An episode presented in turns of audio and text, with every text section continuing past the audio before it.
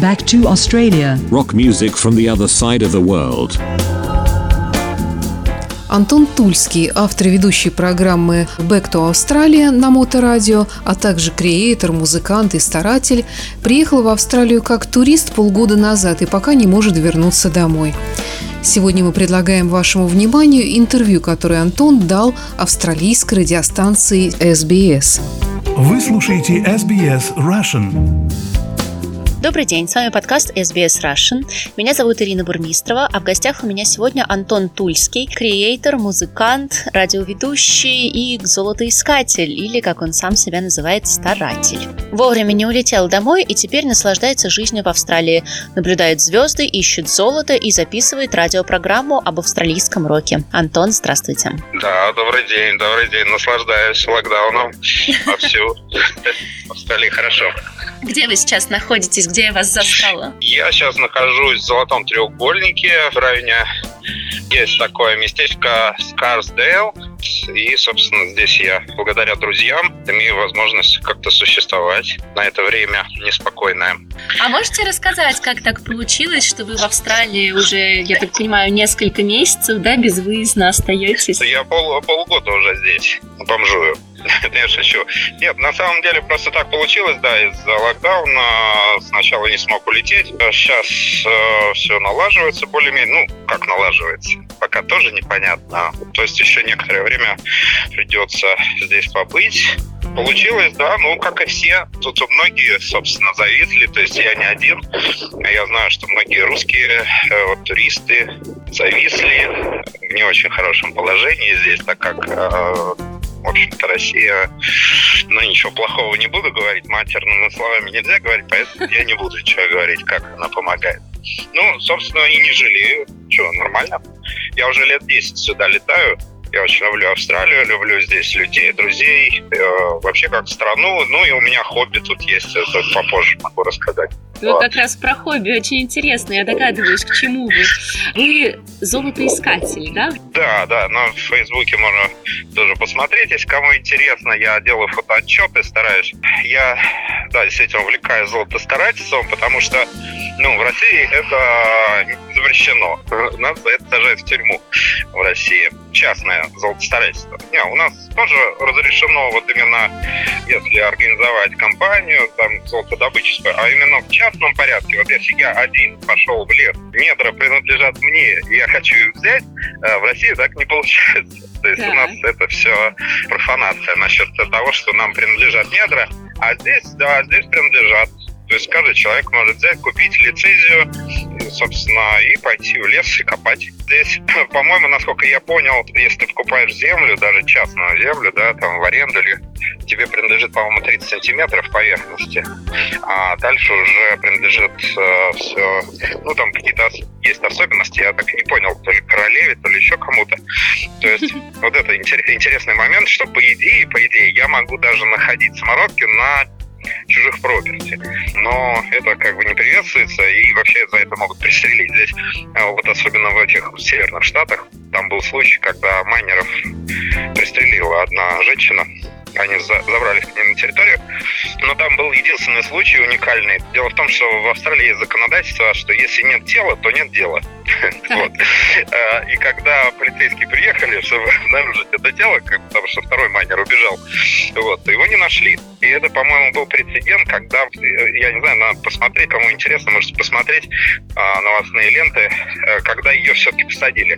То есть тело не нашли, а майнера убитого, а ее, по-моему, посадили.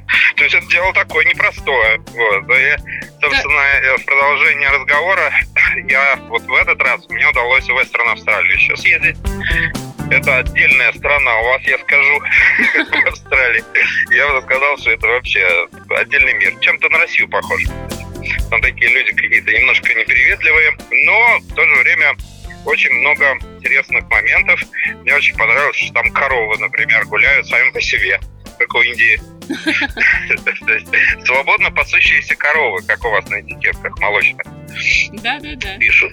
Да, свободные коровы. Но я, кстати, в этом смысле, э, и причем там у вас изображена такая счастливая коровка, да, что она счастливо пасется, но я бы там еще тогда добавлял какую-нибудь надпись, что она э, умирает своей собственной смертью. Ну вот это было бы тогда уж счастье. А так все равно же их всех пристреливают или, знаю, как-то убивают. Поэтому это не очень, наверное, счастливо для них. Подождите, Антон, давайте к, к золоту немножко вернемся. Расскажите, Да, пожалуйста, к нашим баранам. да, к нашим золотым баранам.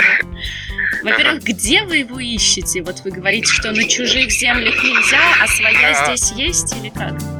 Да, если у тебя карта Билли, у меня есть карта Билли, это на самом деле э, эти карты продаются, золотые карты, А они продаются, здесь есть специальные золотые магазины для золотодобытчиков, где можно приобрести карты, э, где ты можешь не в смысле, что это, знаете, как сокровище, да, там, знаете, нет. А там есть геологические и топографические карты, где можно определить, где шла жила, вот древняя жила. Ты, собственно, туда приезжаешь и уже там уже ориентируешься. Конечно, необходимы какие-то знания геологии, которые, собственно, я тоже получил от друзей, хотя бы на каком-то примитивном уровне. Вот. И, в принципе, обладая этими картами, знания геологии, мапс карты тоже помогают, чтобы понимать, где треки проходят, чтобы ты на автомобиле мог проехать. И все, и детектор. Ну, это в случае, если ты добы- добываешь детектором золото. А если ты добываешь на речке э, тарелкой с Льюисом, это другая история, такая полулегальная здесь. А драги здесь, насколько я понял, так наполовину. То есть то ли запрещены, то ли запрещены, я вот не в курсе. Вот. Вы Но пользуетесь детектором, да? Я да, да. Детектором просто проще. Это так называемое взять золото по легкому. Ну, хотя все равно это каторга тоже. Ну, все равно копать. Ну, это я уже тут, я не знаю, я так вспоминаю, как меня мама в детстве картошку заставляла копать. Я уже тут, наверное, скопал тут на сто лет вперед картошки золотой. Золотая картошка, это хорошо. Да. А что Да. происходит с самородками, которые вы находите? Периодически появляются у вас посты, мол, вот нашел полугодовой бюджет Санкт-Петербурга на культуру. Дальше с этим бюджетом вы можете что-то себе оставить или вы должны А, что-то да, да, отдать? естественно. Я могу продать. У меня с руками вот по 100 долларов грамм. Причем здесь самородки продаются не по весу, а по красоте. То есть это как произведение искусства. А, собственно, я могу хоть магазине, хоть где. То есть у меня его просто... У меня даже спрашивают иногда, когда показываю свои самородки, меня спрашивают, о, не хотели бы продать? Ну, То есть э, золото в цене, особенно с учетом этой пандемии, э, в общем-то, сейчас только растет, все интересно. А тут еще как бы просто золото, оно обладает некой все-таки таким, знаете, это такой магический металл для многих. Сакральный И он- такой, да. И он, да, он, э, конечно же, вот, когда ты с этим сталкиваешься, вот реально это настоящее природное золото, но это все равно, что, я не знаю, звезду найти, да, там, это, это космос. Не объяснить. Вот я поэтому, когда многим из России рассказываю про золотодобычу, они не очень понимают. Это все равно, что я бы рассказывал про там торговлю оружием на Марсе. Ну, что это такое? Это... а Многие люди не понимают, что это такое, добыча золота, потому что у нас в России сталкивались с этим, по-моему, всего э, раза три. У нас была золотая лихорадка, вот когда э, было разрешено частная добыча, частная, вот как в Австралии. Но ее очень быстро при, ну, закрывали, потому что государство сам понимало, ага, ребята становятся слишком свободными, сейчас мы их пришучим. То есть у нас всячески примагают. Но э- эта лихорадка была вот и при царе была, и, значит, после революции Ленин, по-моему, разрешил тоже частное старательство, и Сталин вот после Великой Отечественной войны. Ну, это было буквально там несколько месяцев, я, я даже не помню сколько. Ну, это, если кому интересно, может прокопнуть историю. То есть у нас были истории, скажем так, зачатков демократического общества, вот они находились именно во времена, когда разрешали, собственно, добывать золото. Я так считаю. Потому что я считаю, демократия в Австралии именно началась с момента вот революции 1860 э, п- п- п- п- 54 по-моему, года, Ну, вот, когда были уточним, убиты пожалуйста. старатели, да, но они отстара- отстояли свое право добывать золото. А государство тоже хотело их смести. Да, да, да. Вот мне интересно, чем сейчас все закончится, потому что сейчас тоже какая-то революционная, предреволюционная ситуация в, Австралии. Вот именно в Мельбурне. И именно вот непосредственно здесь как-то хулиганит правительство местное. И вот интересно, чем закончится. Потому что, я не знаю, какой-то штат здесь э, очень странный, Виктория, для меня лично. Я знаю, много людей хотят отсюда уехать. Вот это реально. Можете себе, э, можете себе представить довести людей, которые хотят из Виктории уехать в другой штат? Да, я слышала тоже очень много таких историй. Вот, я много старателей встречаю в лесу. Здесь это нормально. Вообще люди целыми городами уже живут, приезжают. Многие, я даже знаю, что шахты возобновляют. То есть покупают старые шахты и добывают золото опять. То есть вот, ну, не по старинке, там, новыми технологиями. Сейчас действительно много новых технологий, которые позволяют вот добыть то золото, которое не было добыто древними старателями. Помимо золота, чем вы в Австралии занимаетесь? Я так понимаю, что у вас программа про австралийский рок появилась, да? Да, да, я благодаря своим друзьям а, и в России, и в Австралии, мне австралийские друзья-музыканты помогают с информацией про рок-коллективы. А русские друзья, вот непосредственно моторадио, есть такое известное, я не знаю, можно на радио говорить можно, про радио, да, но можно. в принципе это, это российский подкаст, очень крутое радио, которое трансформировалось с радио Рокс. Если знаете, была знаменитая радио Рокс, потом она вот как трансформировалась в моторадио. И они меня попросили, я с удовольствием согласился рассказывать про австралийские группы, вот. э, Я рассказываю действительно и какие-то технические данные, то есть я имею в виду история э, хроно- хронологии. А, И рассказываю какие-то интересные факты, которые я узнал, ну, вот просто потому что мне друзья рассказали здесь. здесь. Там один, например, рассказывает и говорит, о, так а у меня был первый договор, там, CDC с э, их, например, рекорд лейбл. Представляете? То есть оригинал. Ну, он его продал Да. за огромные деньги. То есть, ну, ну, представьте, вот э, просто арт-объекты у людей, которые там... А другой рассказывает, а я там ездил к барабанщику Rolling Stones, он меня там принимал там где-то. А третий говорит такой, слушай, а мы тут играли с Принцем. Представляете, в Баларате Принц приехал, ну, вот еще живой был, когда имеется в виду Принц, э, музыкант. Ну вот. Э, Он, он приехал и играл тут в каком-то местном баре. Мейн-бар такой есть э, в центре. Очень хороший барчик, кстати. Вот. И, короче, он здесь приехал, поиграл с музыкантами. И некоторые музыканты не поняли, что это был принц. Представляете? То есть это вот настолько похоже на Австралию. Тоже удивительно. Вот. Э, Это связано просто непосредственно с моим да, творчеством. Я пишу музыку там для фильмов, пытаюсь снять фильмы какие-то в Австралии и пишу музыку. Там тоже иногда на Фейсбуке вывешиваю, если кому интересно, можете послушать. У меня на французском, на английском есть проекты. Я вот все, что написал за 20 лет, все вывесил в интернет бесплатно. Мне ничего не надо. Это- для это по любви. Вот, я, я называю так.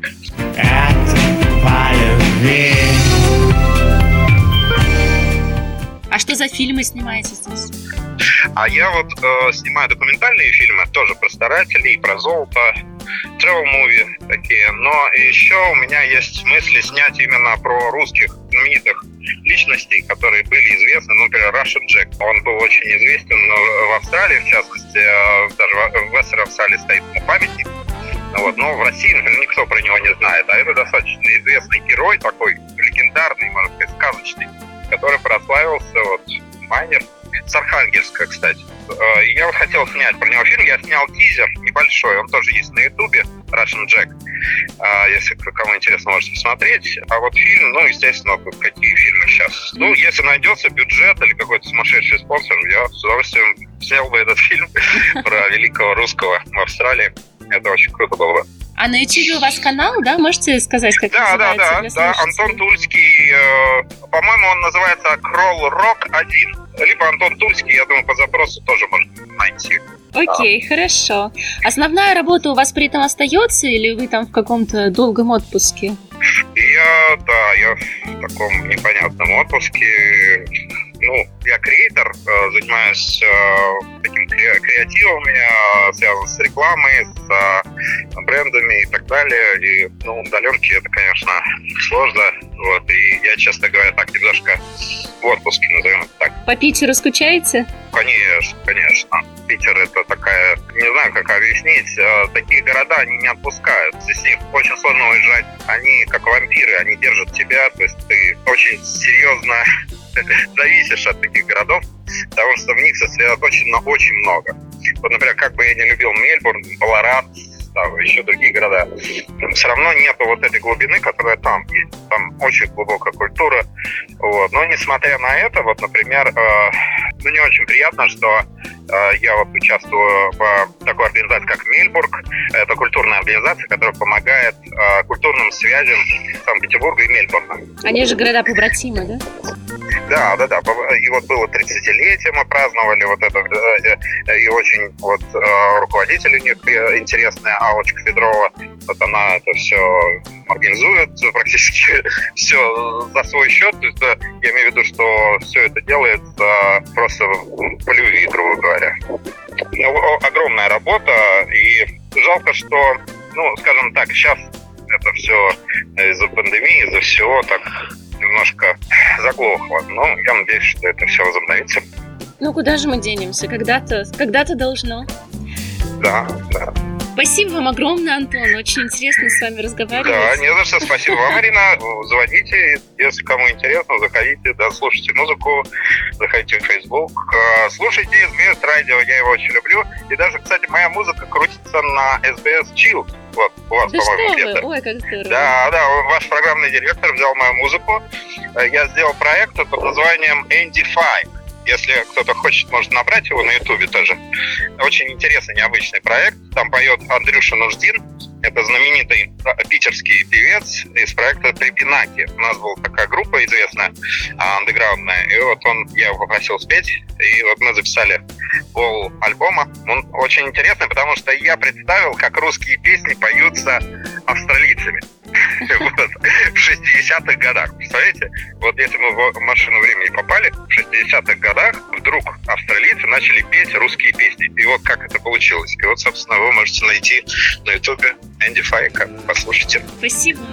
Это было интервью, которое Антон Тульский, автор и ведущий программы «Back to Australia» на Моторадио, дал австралийской радиостанции SBS. Back to Australia